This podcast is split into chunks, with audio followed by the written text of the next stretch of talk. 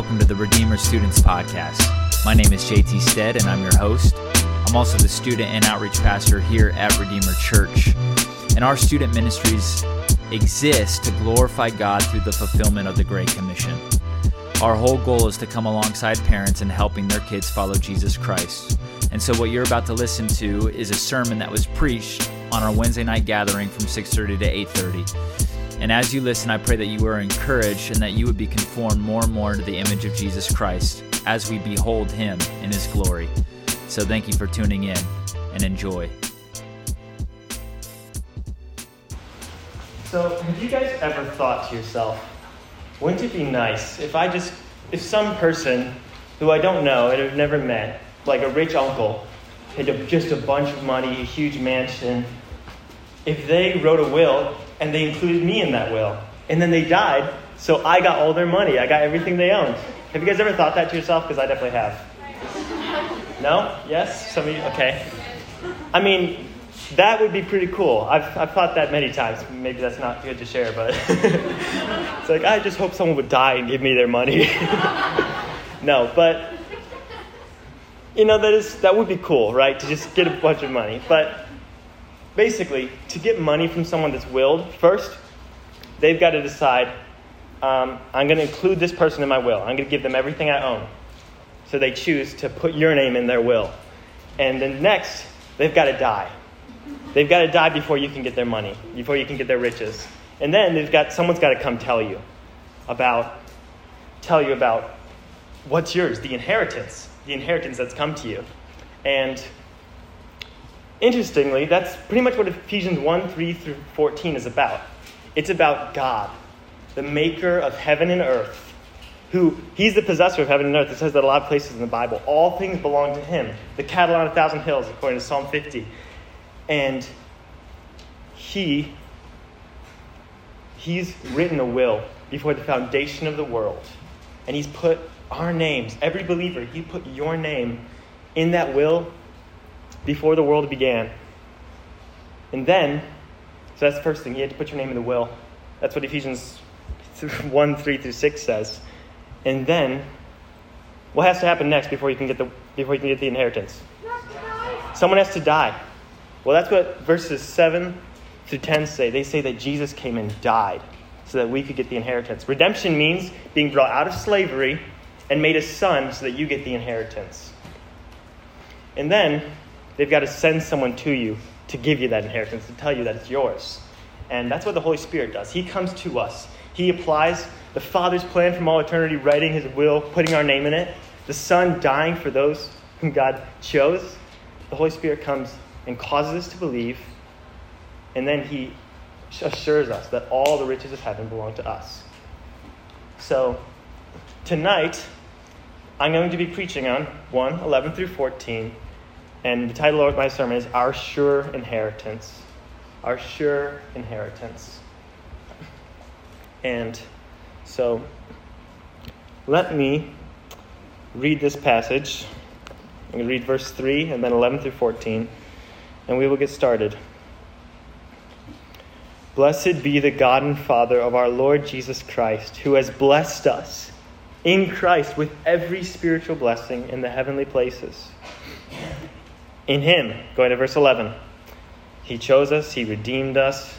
In Him, Christ, we have obtained an inheritance, having been predestined according to the purpose of Him who works all things according to the counsel of His will, so that we, who were the first to hope in Christ, might be to the praise of His glory. In Him, you also, when you heard the word of truth, the gospel of your salvation, and believed in Him, we're sealed with the Holy, promised Holy Spirit, who is the guarantee of our inheritance until we acquire possession of it to the praise of his glory. I'm going to pray again. Father, give us help to understand your word. Lord, we know when we come to your word, it's like coming to a gold mine. And there's so many things, so many treasures here. And would you cause us to delight as we study it, as we learn it? Help me, my voice, help it to be strong, to finish this sermon and fill me with your spirit, Lord, to teach them about what you've got here in your word and make all of our hearts receptive to your word so that we would go away rejoicing because we've understood what your word says for us. In Jesus' name, amen. Okay, so we have a sure inheritance. And based on this text, I've got three points. Verse 11 is it's granted by our sovereign God. Point two is it's given to freely to all who believe in Jesus. Point three, it's guaranteed by the Holy Spirit. So our sure inheritance is granted by our sovereign God, given freely to all who believe, and guaranteed by the Holy Spirit. So first, just read verse 11 again, and we're going to look at that. It's granted by our sovereign God. It says, In him we have obtained an inheritance. I'll stop there. So, first of all, what is this inheritance? I've been saying that word a lot. What does that mean? Because I've been confused about it in the past. I've only recently kind of gotten a better understanding what this is. The inheritance is basically another way of saying heaven, it's another way of saying eternal life. And here he's saying, We have obtained that inheritance. It's like, he's like, it's surprising. It's surprising that someone like me would, would be the recipient of this great thing. The, the emphasis is more not on what the inheritance is, but on how we receive it. The word have obtained an inheritance is one word, and it means like drawing a lot, or like drawing your name out of a bucket. And his point is that it's like it's like winning the lottery, a spiritual lottery. It's like out of the billions of people, I get to have eternal life. I get to be I get to belong to the Lord. I get to have this inheritance. So the inheritance is eternal life. It's heaven. It's being with God. And it's, it's drawn from the Old Testament. If you look at the Exodus, it's got this, like the whole three, verses 3 through 14 is all drawing from the Exodus. That God, He chose Israel. He loved them, even though they were not that great. They were not the greatest nation. They weren't righteous. They were idolaters. But He still chose them anyways, which is very true of us. And then He redeemed them. They were in slavery in Egypt. They were worshiping idols, it says in Acts 7. And but he, he went to redeem them, to bring them out of their slavery by having a Passover lamb um, cover them so they would, would not die. And then he brought them out. And that's true of us. We were slaves to sin, to death. We were slaves under the law. It was hard service. We could never earn our way out, but God came down. He died for us.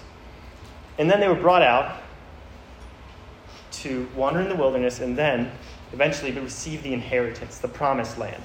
So when he talks about the inheritance, he's talking about basically in the picture of the Old Testament, he's saying that we receive, we receive our promised land is heaven. It's being with God.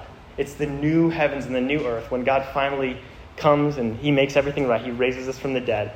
And I'm going to just describe this inheritance in three parts the good part, the better part, and the best part. So, first is the good part. And think about what was it like, you know, before the fall.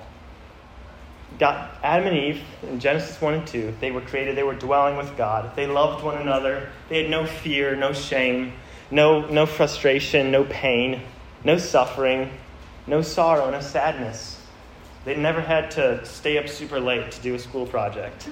They never just were maybe made fun of by other people. It was perfect.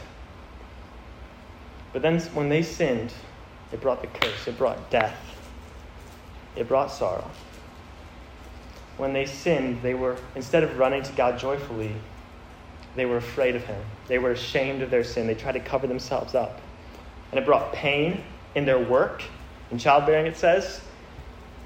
And it brought dissension. It brought, like, hatred and envy into their relationships with one another. So now instead of people loving one another, they hate each other, they hurt each other, they say mean things about each other. So heaven, the good part about heaven is that that's all gone. There won't be any sorrow. Revelation 21 4 says, He will wipe away, God will wipe away every tear from their eyes, and death shall be no more. Neither shall there be mourning, nor crying, nor pain any more. Why? For the former things have passed away. So there won't be those things in heaven. So that's good. Like, we don't want suffering. We want to just enjoy good things.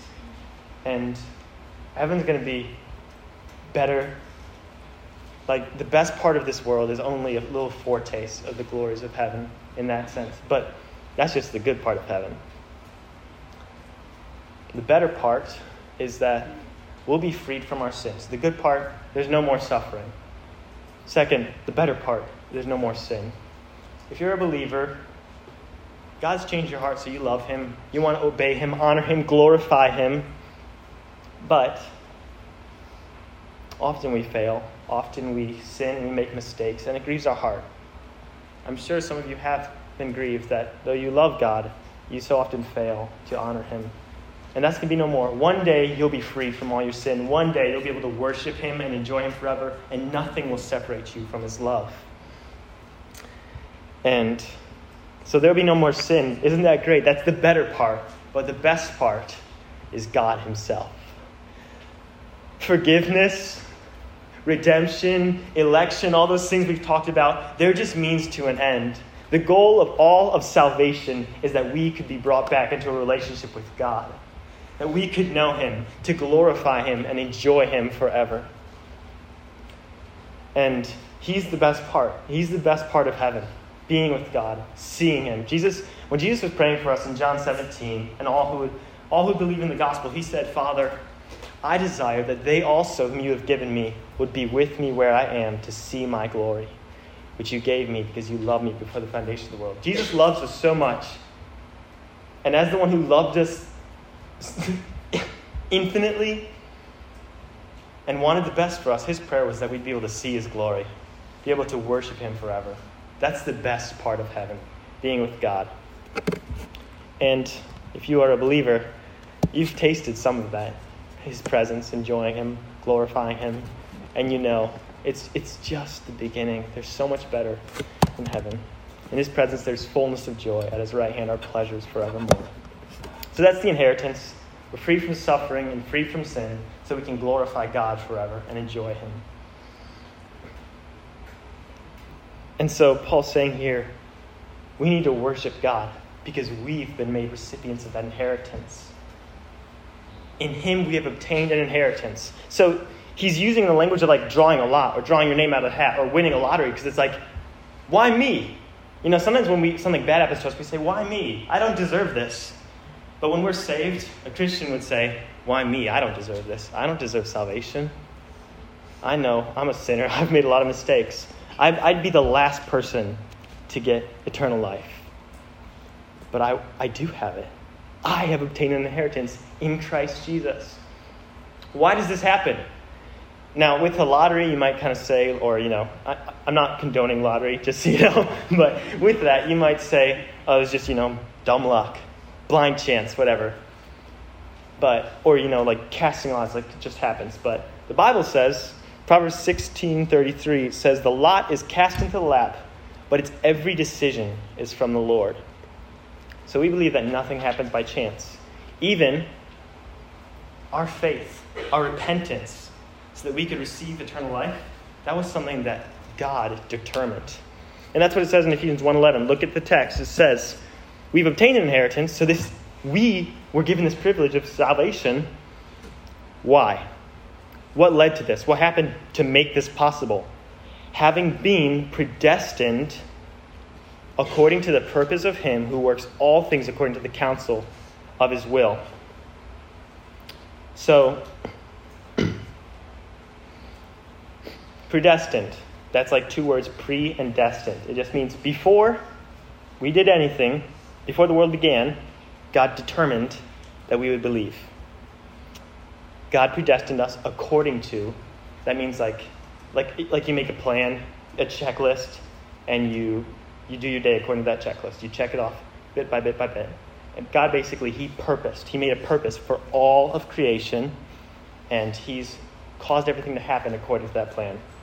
I hope that makes sense, but according to the purpose of Him. Who? Who's this Him that we're talking about? It's the one who works all things according to the counsel of His will.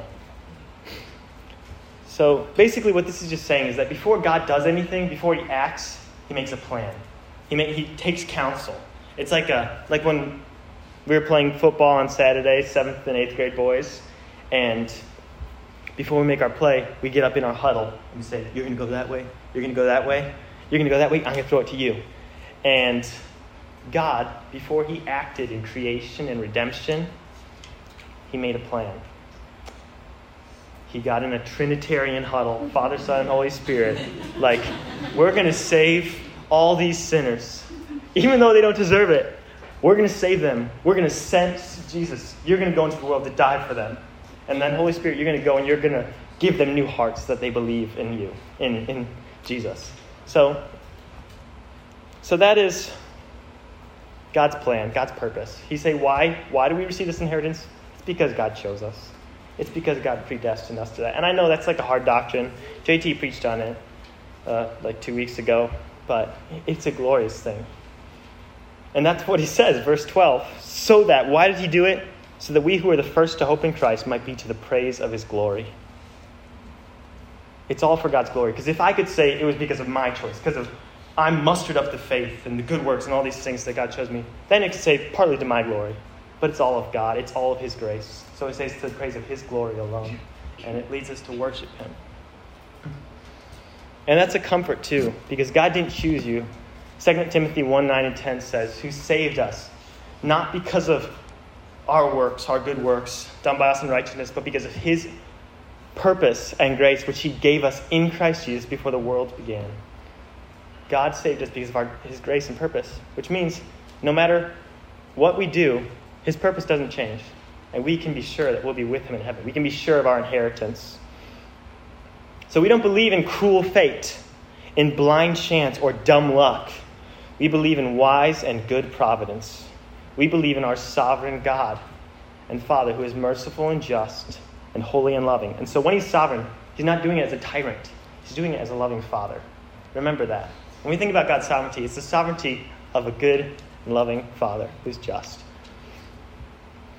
And that can assure us everything we do, every even our sins, God's working them into his plan to make us more like Christ, to prepare us for our inheritance. So that's the first point, based off 111, that God sovereignly grants us our inheritance, and that can assure us that we who believe, we're going to be there with him one day free from suffering, sin, and, and glorifying and enjoying God forever. And next, verse we've got verse 12 and 13. I want to show how it's given to all, given freely to all who believe in Jesus. Verse 12 again, so that we who are the first to hope in Christ might be to the praise of his glory. In him you also, when you heard the word of truth, the gospel of your salvation and believed in him were sealed with the promised Holy Spirit, who is the guarantee of our inheritance until we acquire possession of it to the praise of his glory. So, emphasis in this point, it's, it's emphasis on all, everyone who believes in him. They're going to they're going to have the inheritance. If you look at this text, you'll kind of notice that from 3 to verse verse 3 to verse 12, he talks and he says we. We've been predestined. We've been chosen. We have redemption in Christ. And then he says, We've obtained an inheritance so that we who are the first to open Christ might be to the praise of his glory. But then he switches verse 13. He says, In him you also, when you heard the word of truth, the gospel of your salvation. Why does he switch like this? The, when, if you read the rest of Ephesians, you'll kind of get this. It, it's when he says we, he's talking about himself and everyone who's associated with him. So that would be Jews. He's just talking about Jews who believe in the gospel. When he says you, he's talking to the Ephesians, which you know makes sense because it's a letter to the Ephesians. But he says, and, and the Ephesians were mostly Gentiles, which means that they were not Jews, which means that they didn't they thought a lot of people would tell them, you don't get you don't get salvation. You, if you want to be saved, you've got to do all these extra things. And he's saying, you also you also can have salvation. And he says the reason, well, I'll just walk through verse 13. In him you also, when you heard the word of truth, the Gentiles, when you Gentiles heard the word of truth, the gospel of your salvation. So he's saying it's not just salvation for Jews, it's also your salvation. People, it's, it's your salvation. That's, that's brought to you in the gospel. And so when you heard that gospel and believed in him, you were sealed with the promised Holy Spirit. the word sealed is like when a a king has a signet ring, and which has his little crest on it, and he will press that into a wax thing to seal, to basically to seal the document or whatever, and it basically shows this is authentic. This is not a forgery. This is not a fake. This is a message from the king, which means it's authentic, and you better believe it, or else you're going to be punished. but when he says the Holy Spirit seal, it's just saying we're authentic. It's God's mark on us that we belong to Him. So it says in Romans 8 if anyone does not have the Spirit of Christ, they do not belong to Him. so we've received the seal of our inheritance. And he's saying, You Gentiles received it. And that was an incredible thing to the Jews because they thought, Gentiles? They're dirty. They're defiled. They're sinful. Why would God want to dwell with them? But if, if the Holy Spirit dwells in us, that means God doesn't consider us dirty anymore. Because would God make his Holy Spirit dwell in an unholy sinner? No. Would he? It's, it's the temple in the Old Testament, it had to be clean before God's presence would come in. And so he's saying, when he put the Holy Spirit in the Gentiles, he was saying to them, I've cleansed you. You are clean. You're pure. You're holy in my sight. And so that's why Paul called, he says, the saints who are in Ephesus and are faithful in Christ Jesus, he called them saints who are in Ephesus. Even though they were Gentiles, he called them holy people. And so, Acts 15, 1 through 11, I'm not going to go there, but it's a super helpful passage for understanding verses 12 through 13. Basically, in the book of Acts, the Jews believed first, but then over time, the Gentiles believed. And they realized if God's giving them the Holy Spirit, that means He considers them to be saints, God's people. And so we might think, like, Gentiles, Jews, like, who cares? Uh, most of us are probably not Jews in this room, and most of us don't even think about the word Gentiles. So does that really apply to us anymore today? Does that really matter? And yes, it does, because although although it's true that we don't really think in those terms anymore, there's still the problem is that we there's false gospels that say to you who you are. Because of who you are and the things you've done, if you want to be accepted by God, you've got to do a lot of extra things. You, God will not accept you until you make some changes and obey the law. And God says, No. If you believe in me, I consider you holy and righteous in my sight. If you, Jesus died for you to take your sin and then to give you his righteousness, to clothe you in his righteous robes. So, I don't know, have you ever been disturbed? Maybe thinking that God, the, the forgiveness of God, it's great, but it's just not enough for your sins. They're too great. And have you ever thought that there's something, just something about who you are or what you have done that is just so deep so dark and so dirty that God won't forgive you and give you eternal life, the inheritance? Have you ever doubted that God's chosen you? Or that you really belong to Jesus? Or maybe you've just, there have been times where you fall into a sin and you think, I, I don't know how God could still love me after I did something this bad. I feel defiled. I feel dirty. I feel unclean. God's saying, I gave you the Holy Spirit when you believed which means that I consider you holy and righteous in my sight. So just, just remember that, everyone. Remember, God loves what is holy. He loves what is holy, and He hates what is evil. And He's made you holy. He's cleansed you from your sins, which means He will never stop loving you. What, what God is called holy says in Acts 10 don't call common, don't call it unclean. And God's called you holy, He's called you pure, He's called you free from sin. So that's why he gave us the Holy Spirit. He's given us his stain proof robes of righteousness, and they, they can't be stained, no matter how you could fall into a whole pit of muddy, stinky sin. And you'll come out with the robes of righteousness that Christ has given you, still pure, still clean. And God will accept you, He'll hug you, He'll bring you in. So, the point is just that Everyone who believes. That's what he was telling them. It doesn't matter if you're a Jew or a Gentile. When you hope in Christ, when you believe in the gospel, the inheritance is yours. Because only saints receive the inheritance. Only the holy people receive the inheritance. And he's saying, You're holy. The Holy Spirit's given to you to prove that.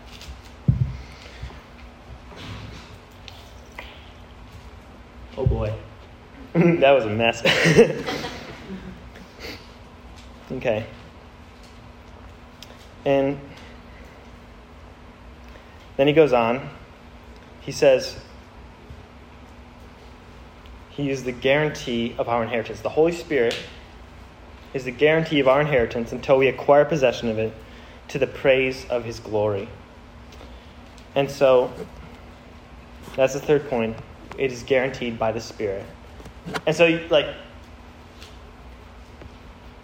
I'm going to go deeper into the words sealed and guaranteed because they're not words that we use a lot in in the sense that he uses it here. So, first of all, the word sealed. I described it before.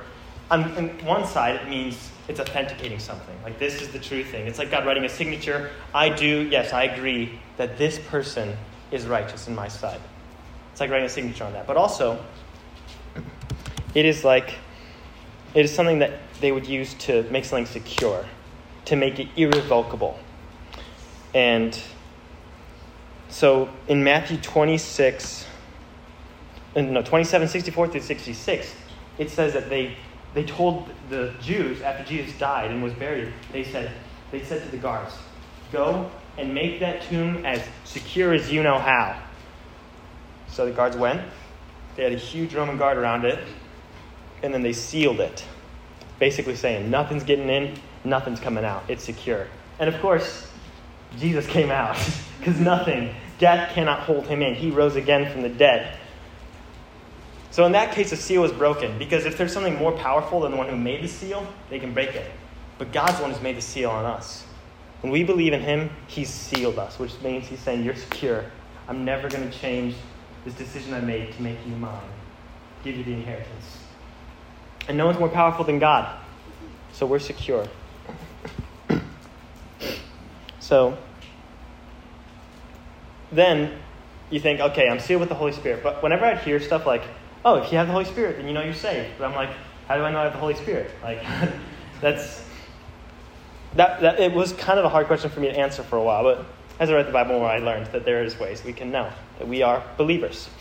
One way is, first of all, if you read, it's faith, hope, and love. If you read Paul's letters, in the beginning of every one of them, it seems like he'll mention these. He'll say, I'm so grateful that God has shown that you're true believers by because of your work of faith, your labor of love, and your steadfastness of hope. That's 1 Thessalonians 1 that I'm quoting. But Colossians 1 has in the beginning, even Ephesians 1 down here, if you look at verse 15, for this reason, because I've heard of your faith in the Lord Jesus and your love toward all the saints. Then later he talks about the hope to which he has called you in verse 18. So it's just always there.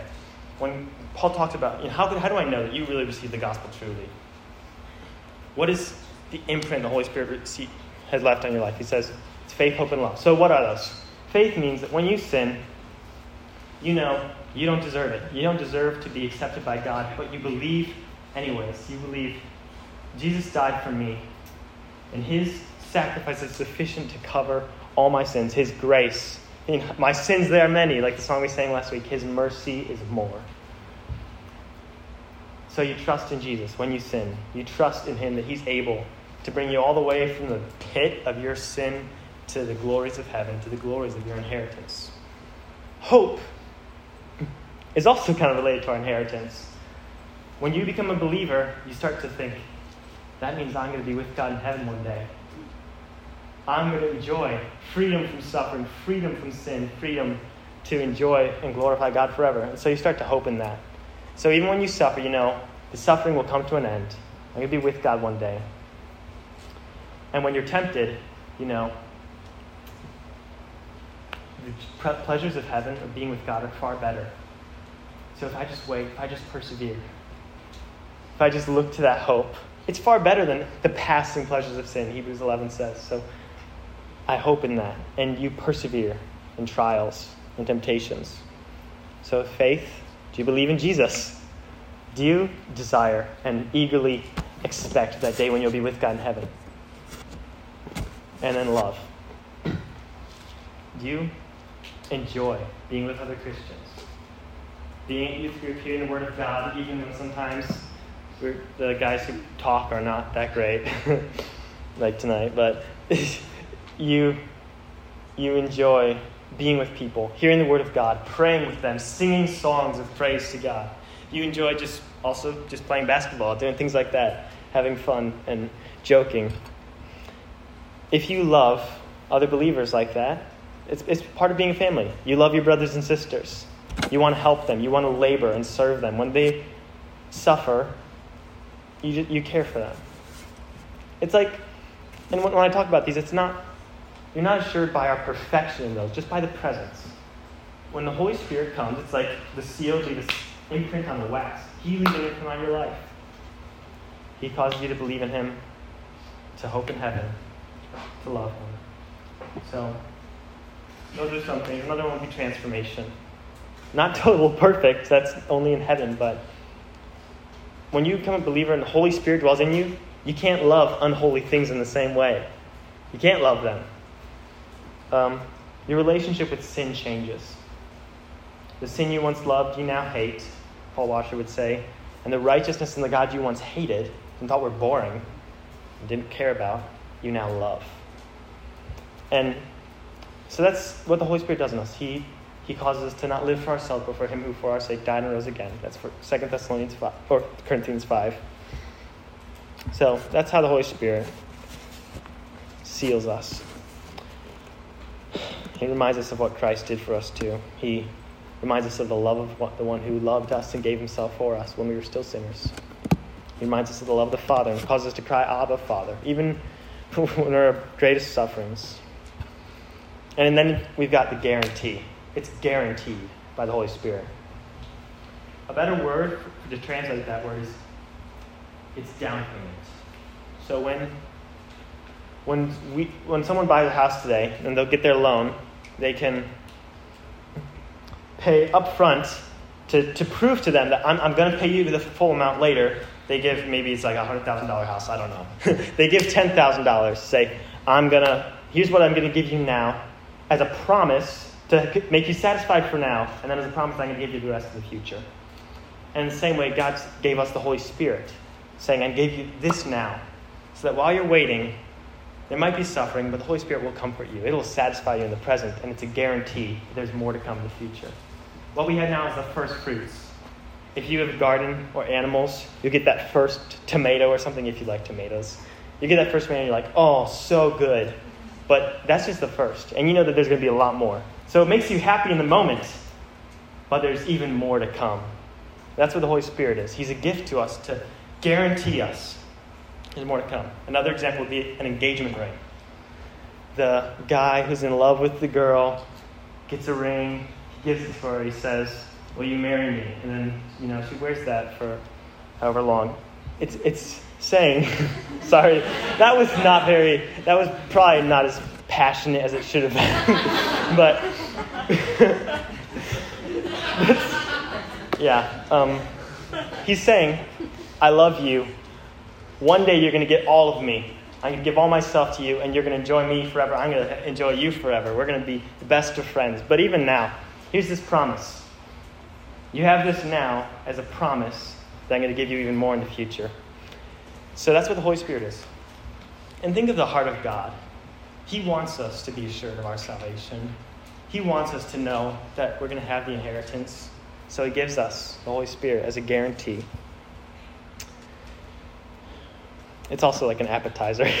you know, you get that first thing before the meal, and it's so good. But it's like, this is just the first, this is just appetizer. We've got five courses left after this. That's what heaven is. It's the extra five courses, but they're never ending. So, the Holy Spirit guarantees our inheritance. And, and the point of all this is to just show you you're secure. If you believe in Jesus Christ, that's you're holy in God's sight.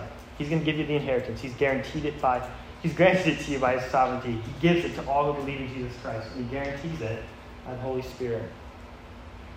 When Jesus left in John 14, He says, "I'm going away, and you're going to have grief now, but I want you to know that I'm going to send my Holy Spirit to you until I come back. He's going to remind you that I love you. He's going to guide you into all the truth. He's going to help you. He's going to be your helper, your paraclete. And the word paraclete basically means someone who comes alongside you and they help you. And they encourage you when you're down, they strengthen you when you're weak. So a picture would be like if heaven, the inheritance, is up on the top of a mountain, and our Christian life is climbing up that mountain. We might often be frustrated by our weakness. Sometimes it feels like we can't even put one step in front of the other. Sometimes we slip and we fall down because it's pretty steep sometimes. And we know we're weak. And we make mistakes and we fail. But the Holy Spirit is God's gift to us, too. When we fall down, He lifts us up. When we stumble, He upholds us. When we're discouraged, He says, just a little bit further, and you'll be with me in heaven. You'll be enjoying my presence forever, my gift to you. The Holy Spirit comes alongside us. He helps us. When we're tempted, He strengthens us. So that's what it means to be a helper. That's what the Holy Spirit is.